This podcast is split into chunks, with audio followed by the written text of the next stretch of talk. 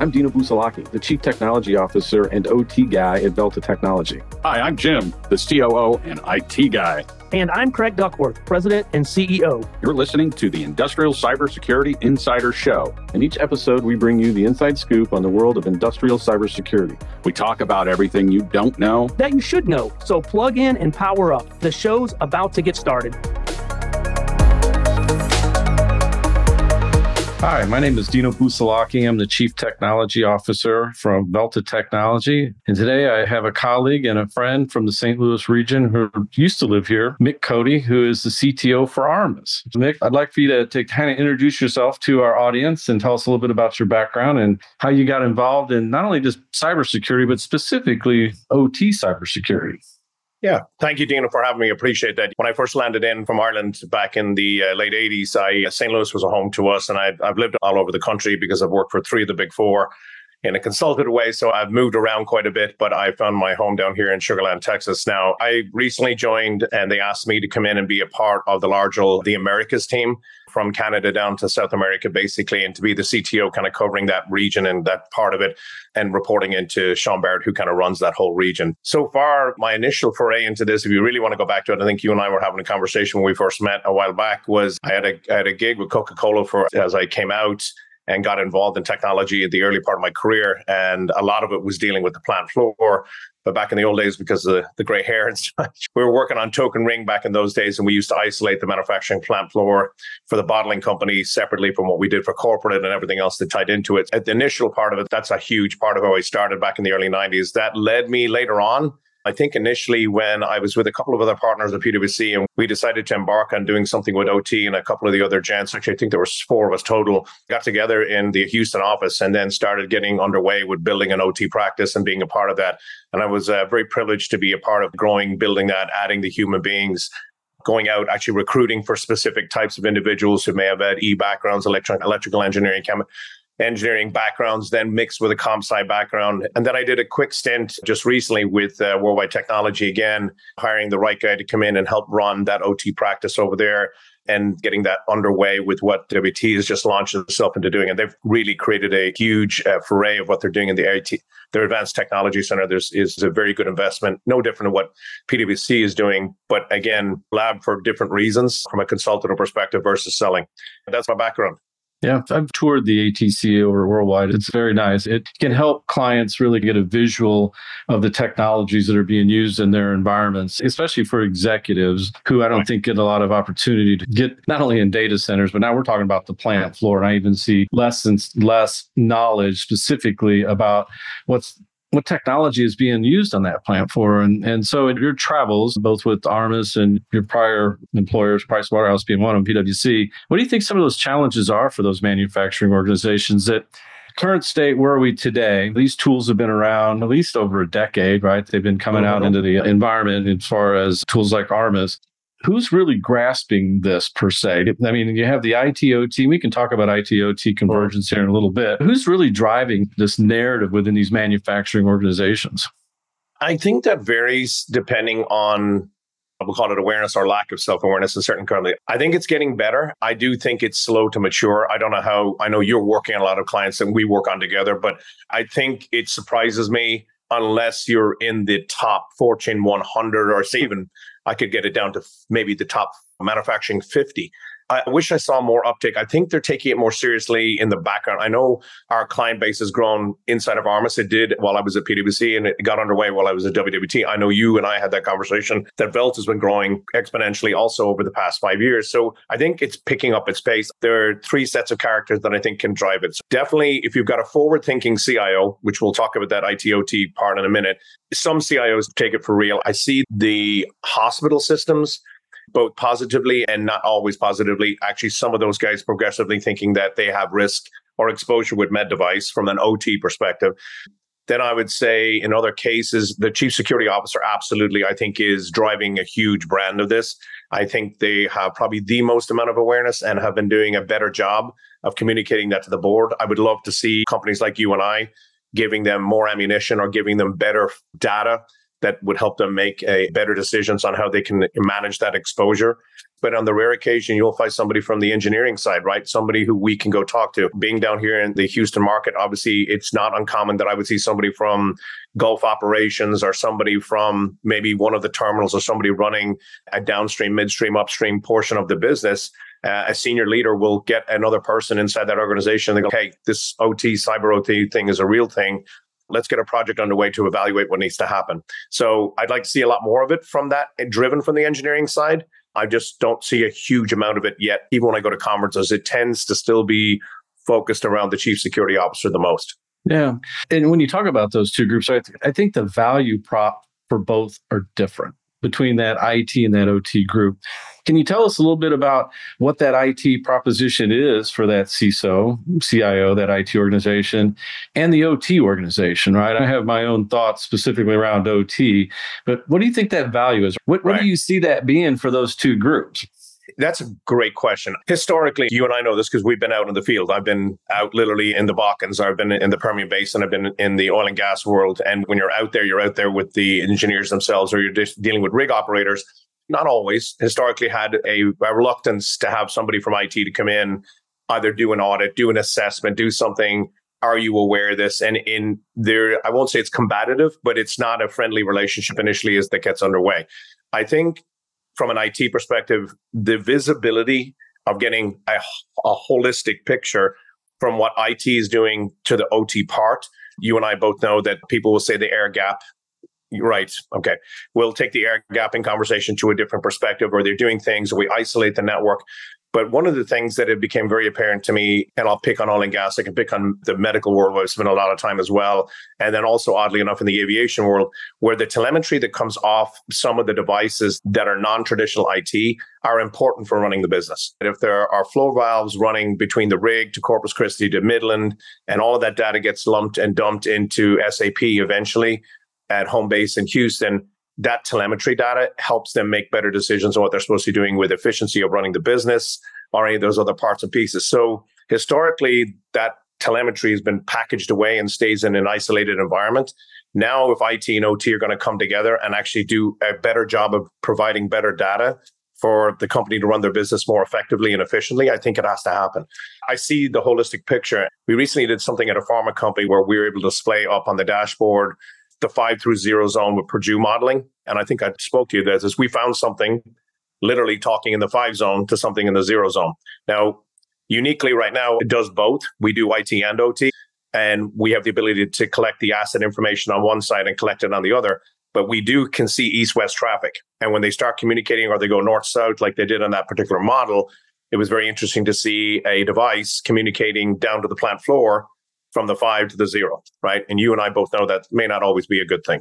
At the end of the day, I think the holistic picture of, again, tone and approach, eh, as I've been told by my daughters, uh, who are very good at always reminding me of how I approach whatever I do when I have a good conversation with them as I'm coaching them as they're going into their careers this day, is everything's about tone and approach. And I think our cybersecurity officers, our CIOs, and getting collaboratively in the room and making the OT engineering people in the field feel comfortable that they're going to come in there and support what they're doing to enhance what's going to happen rather than basically keep them at, at arm's length. And I don't want to be involved with that.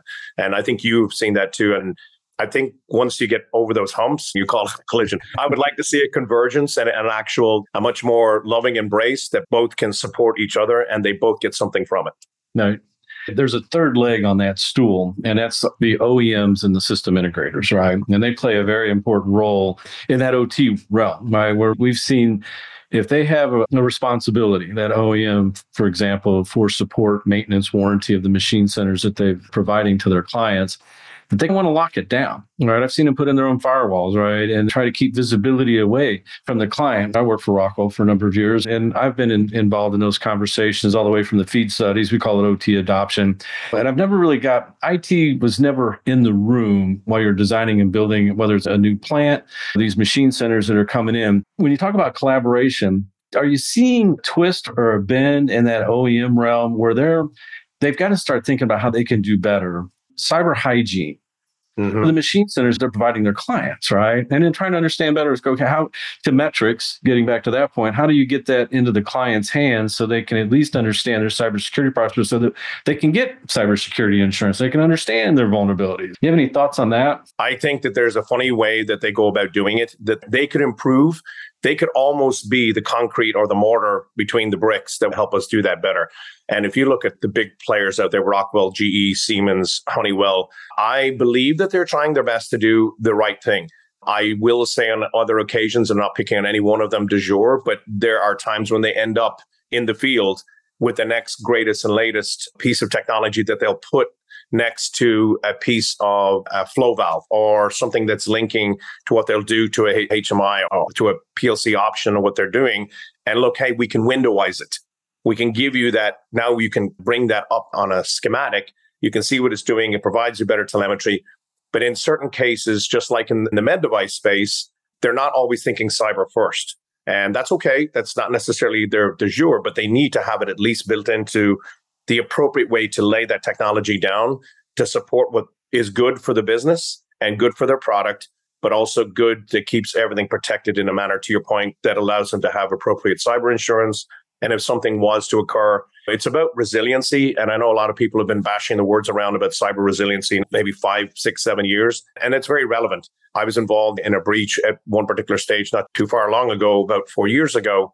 And I remember the chairman of the board coming back to me, basically came back and said, Mike, I love that you're using that terminology. That's very relevant and that's all fine and well. But the conversation needs to be about my business. I need the business to be resilient. The cyber part of it is important and it leads to my business being more resilient. But at the end of the day, I want you to think about it up here at a different level that the whole incorporation of my business is compromised by what happens in this small niche of, of cyber. So there's a gap between the way he was looking at it versus the way the CISO was presenting it to him. From the OEM perspective, I do believe they're trying to go down the right path.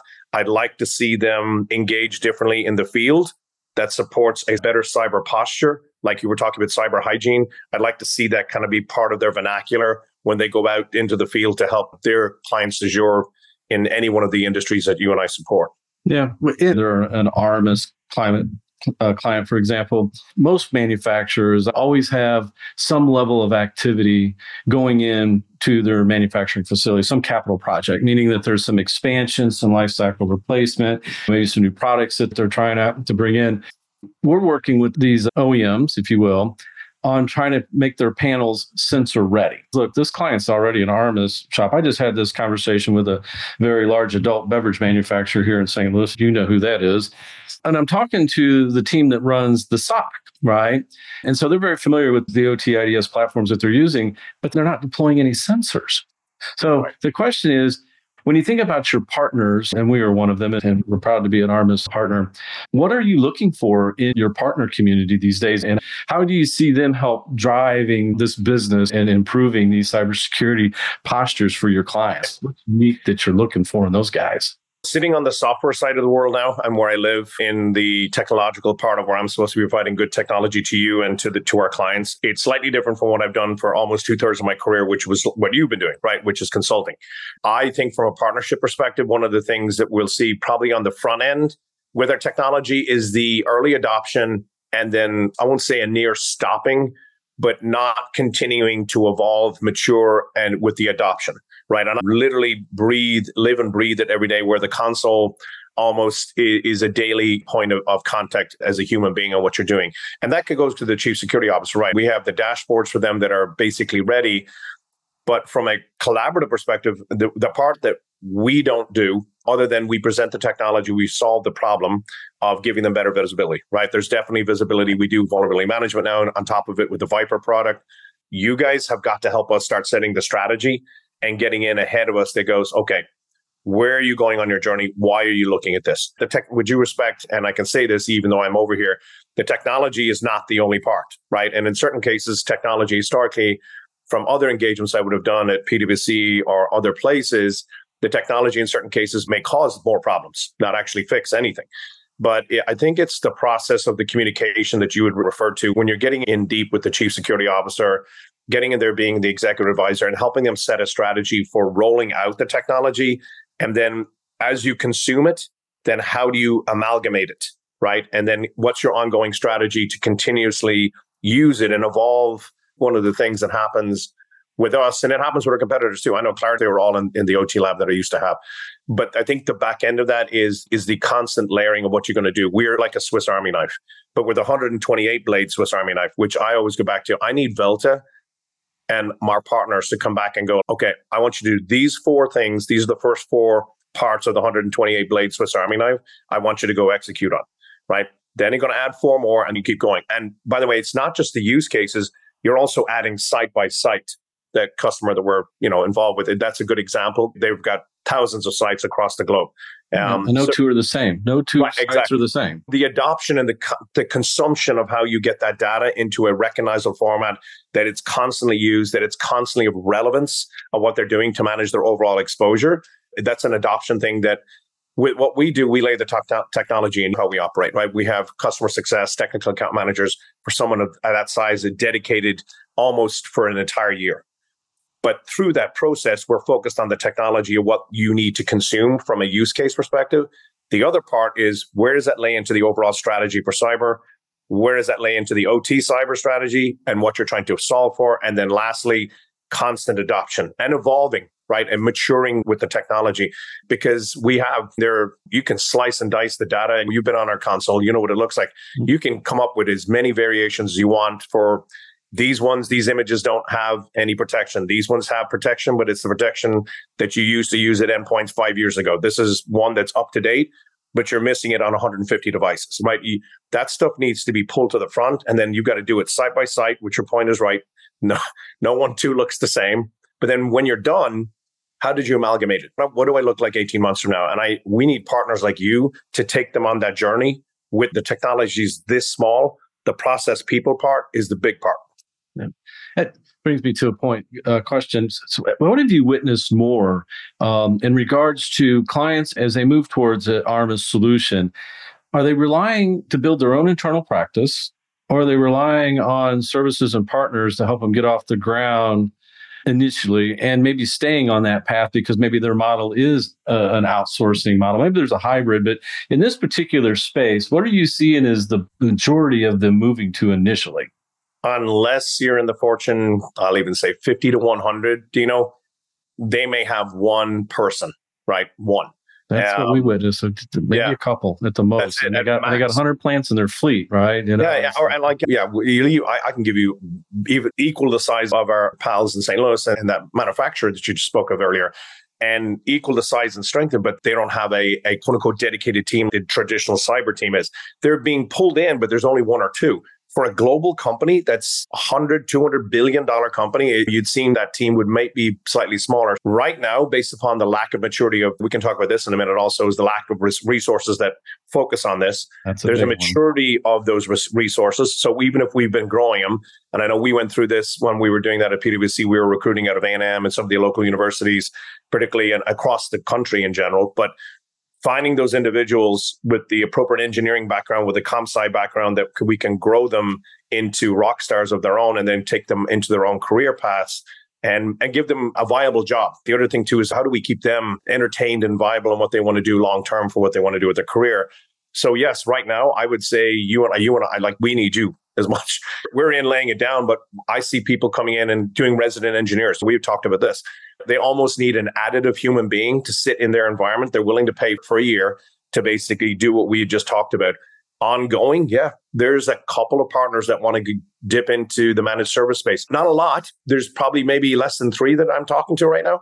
They hmm. want to take it over. Well, yeah, uh, just because we recognize what it takes to build that out. A Fortune 1000, you've got 50 plants in your fleet. Having one person assigned to this is, is not sufficient to do this. We've witnessed these tools that have been deployed, that have been out for three, four, five years, turning into shelfware. It's not right. uncommon for us to find that they haven't expanded the visibility, they haven't put in the right technology to get to the east west traffic that's out there in their manufacturing facilities to really get a full understanding. And in my view, what we do as part of our practice is going out, not only putting the tool in, but touring the plant. And I don't mean a cursory review. I'm talking about opening up these panels, look at that ICS infrastructure and architecture and the networks that you have in there to determine how this machine is is connected what's it connected to and what else is it connected to around it? So what's in this panel what's outside this panel and, and so we chase that down to really try to, to understand that and in our business. That's a value to the ot organization because you're speaking their language you show up wearing the uniform they know you look like you belong there you're speaking their language and so as you're walking and touring through their plant going through this you're explaining to them why we're here doing what we're doing what these tools and solutions are I, I was talking to a potential client a week or so ago, and you could tell the gentleman on the other end had obviously been on the job for 30 years, controls guy, and the first words out of his mouth were, "What are you going to put on my network?" That's the first thing he said. Right. It is because even when I mentioned the tool sets, it's like, have you heard of any of these? He's, eh, I would put them in the Fortune 1000 realm.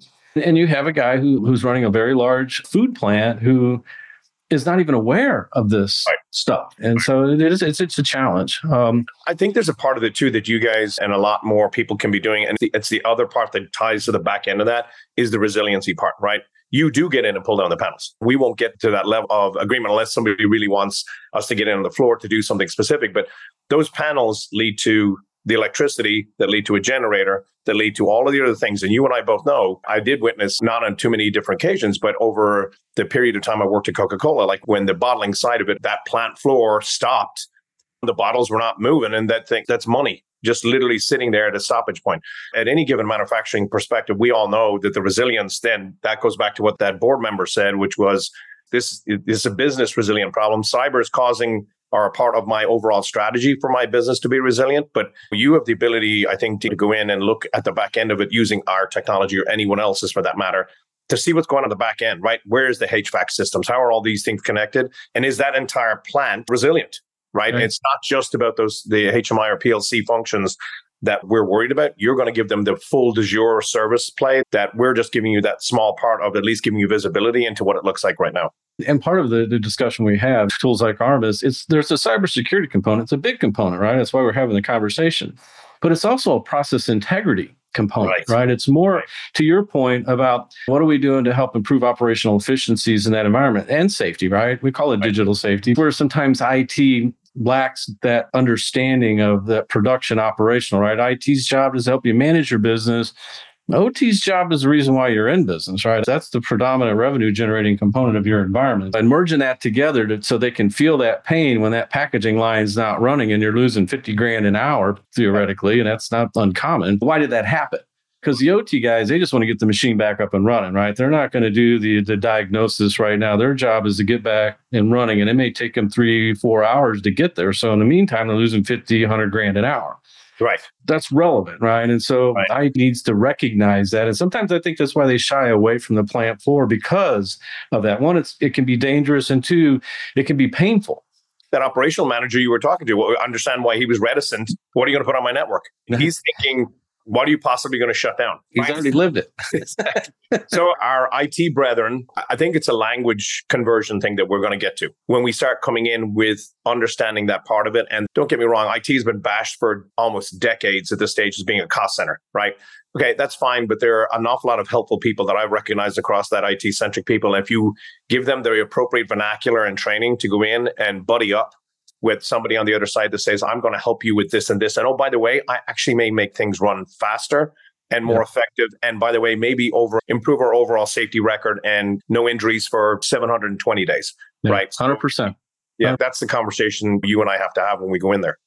All right. I'm going to pivot to another space. I'd be interested in getting your take on this regulation and, and highly regulated environments, critical infrastructure, which we live in the middle of right now where you're at. What do you think that role is from from a regulation perspective, right? Because I've heard too much regulation, you, you, stifle innovation, right? But it's important. Like OSHA is important. And sometimes I almost have these things: digital safety, physical safety, running side by side here. What are your thoughts on regulations in this space? To steal a little bit of what you just said, I would agree.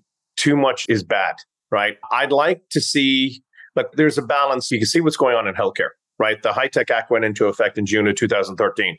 So healthcare is further down the, the capacity what they're doing based on just go traditional breach. It's not even talking about med device specifically, but med device may cause a breach, right? Or if someone gets on a PACS imaging system and they do whatever they do, that links to them having a major down. Down here in the Texas area, three hospital systems went down. They targeted specifically ER packages linked to the actual medical systems. They were not targeting the entire medical record system, just the ER.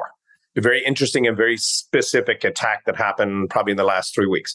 When you look at all these other parts and pieces, I see regulations being relative for negligence I'm pure negligence. I see them being relevant. You can't be leaving a, a, plant floor running like it would possibly in a third world country where you won't have as much regulatory oversight. We can't have that either. That's the, the two ends of the spectrum. But I would say that this style of the government being involved and having the right support of the people like yourself, myself, the right people in there involved and giving them the appropriate levels of information that has them enhance the safety enhance focusing on effectiveness and efficiency in conjunction with making it cyber safe. I think that's an appropriate way to go at it.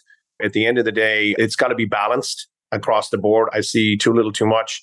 We can end with this, but I think the new regulations that came out around Sarbanes Oxley, uh, I'll call it Sarbanes Oxley 2, that they've added with the cyber regulations that came out in July. They went into effect on December 15th and December 18th.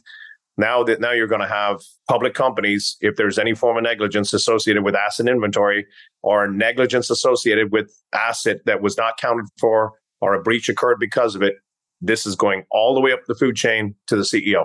Even the SEC now, if you're that's, yeah, that's what I was referring to. Yeah, yeah, yeah. because because now your investors and, and, stakeholders are being becoming aware of some of these, these issues because I, I, see it a lot. There's a lot of breaches that go on out there, clients manufacturing that stumbles and is still stumbling for months, right? We can talk about Clorox, but I can rattle off a few others that haven't really made the news, right? right. Because maybe they didn't have to publish what had happened to them Right. And, and well, they've gotten very specific around the 10K, 8K thing, right? If you've got material disclosure and you've got an issue that comes across with it, they're going to be very explicit on how you've got to notarize or notify, excuse me, and how you actually prepare your financial statements for that quarter differently than you would have if you had no material breach. Yeah, SEC regs are going to have a little bit more teeth in them. I think it may drive a different style of behavior, at least in the public form. Well, and it, and it will ripple too, right, through your supply chain that are right, providing you goods too. So they're also going to get caught up in it. It's been really great talking to you. I'm so glad you joined this podcast with us. I know the holidays are here. I'm looking forward to catching up next time you're in St. Louis, and yep. if I or if I come down your way to Houston, or we bump into each other on the road somewhere. So Absolutely. thanks a lot, Mick. Not at all. Thank you, Dino. Thank you both for having me. I really appreciate it. Cheers. Happy holidays to you. Thanks for tuning in to the Industrial Cybersecurity Insider Podcast. To stay up to date with our latest episodes, be sure to click the follow or subscribe button now. And if you found this podcast helpful or have a topic you'd like us to cover, please leave us a review or let us know. If you're interested in learning more about Velta technology and how you can get safer sooner, visit veltatech.com. That's V E L T A tech.com.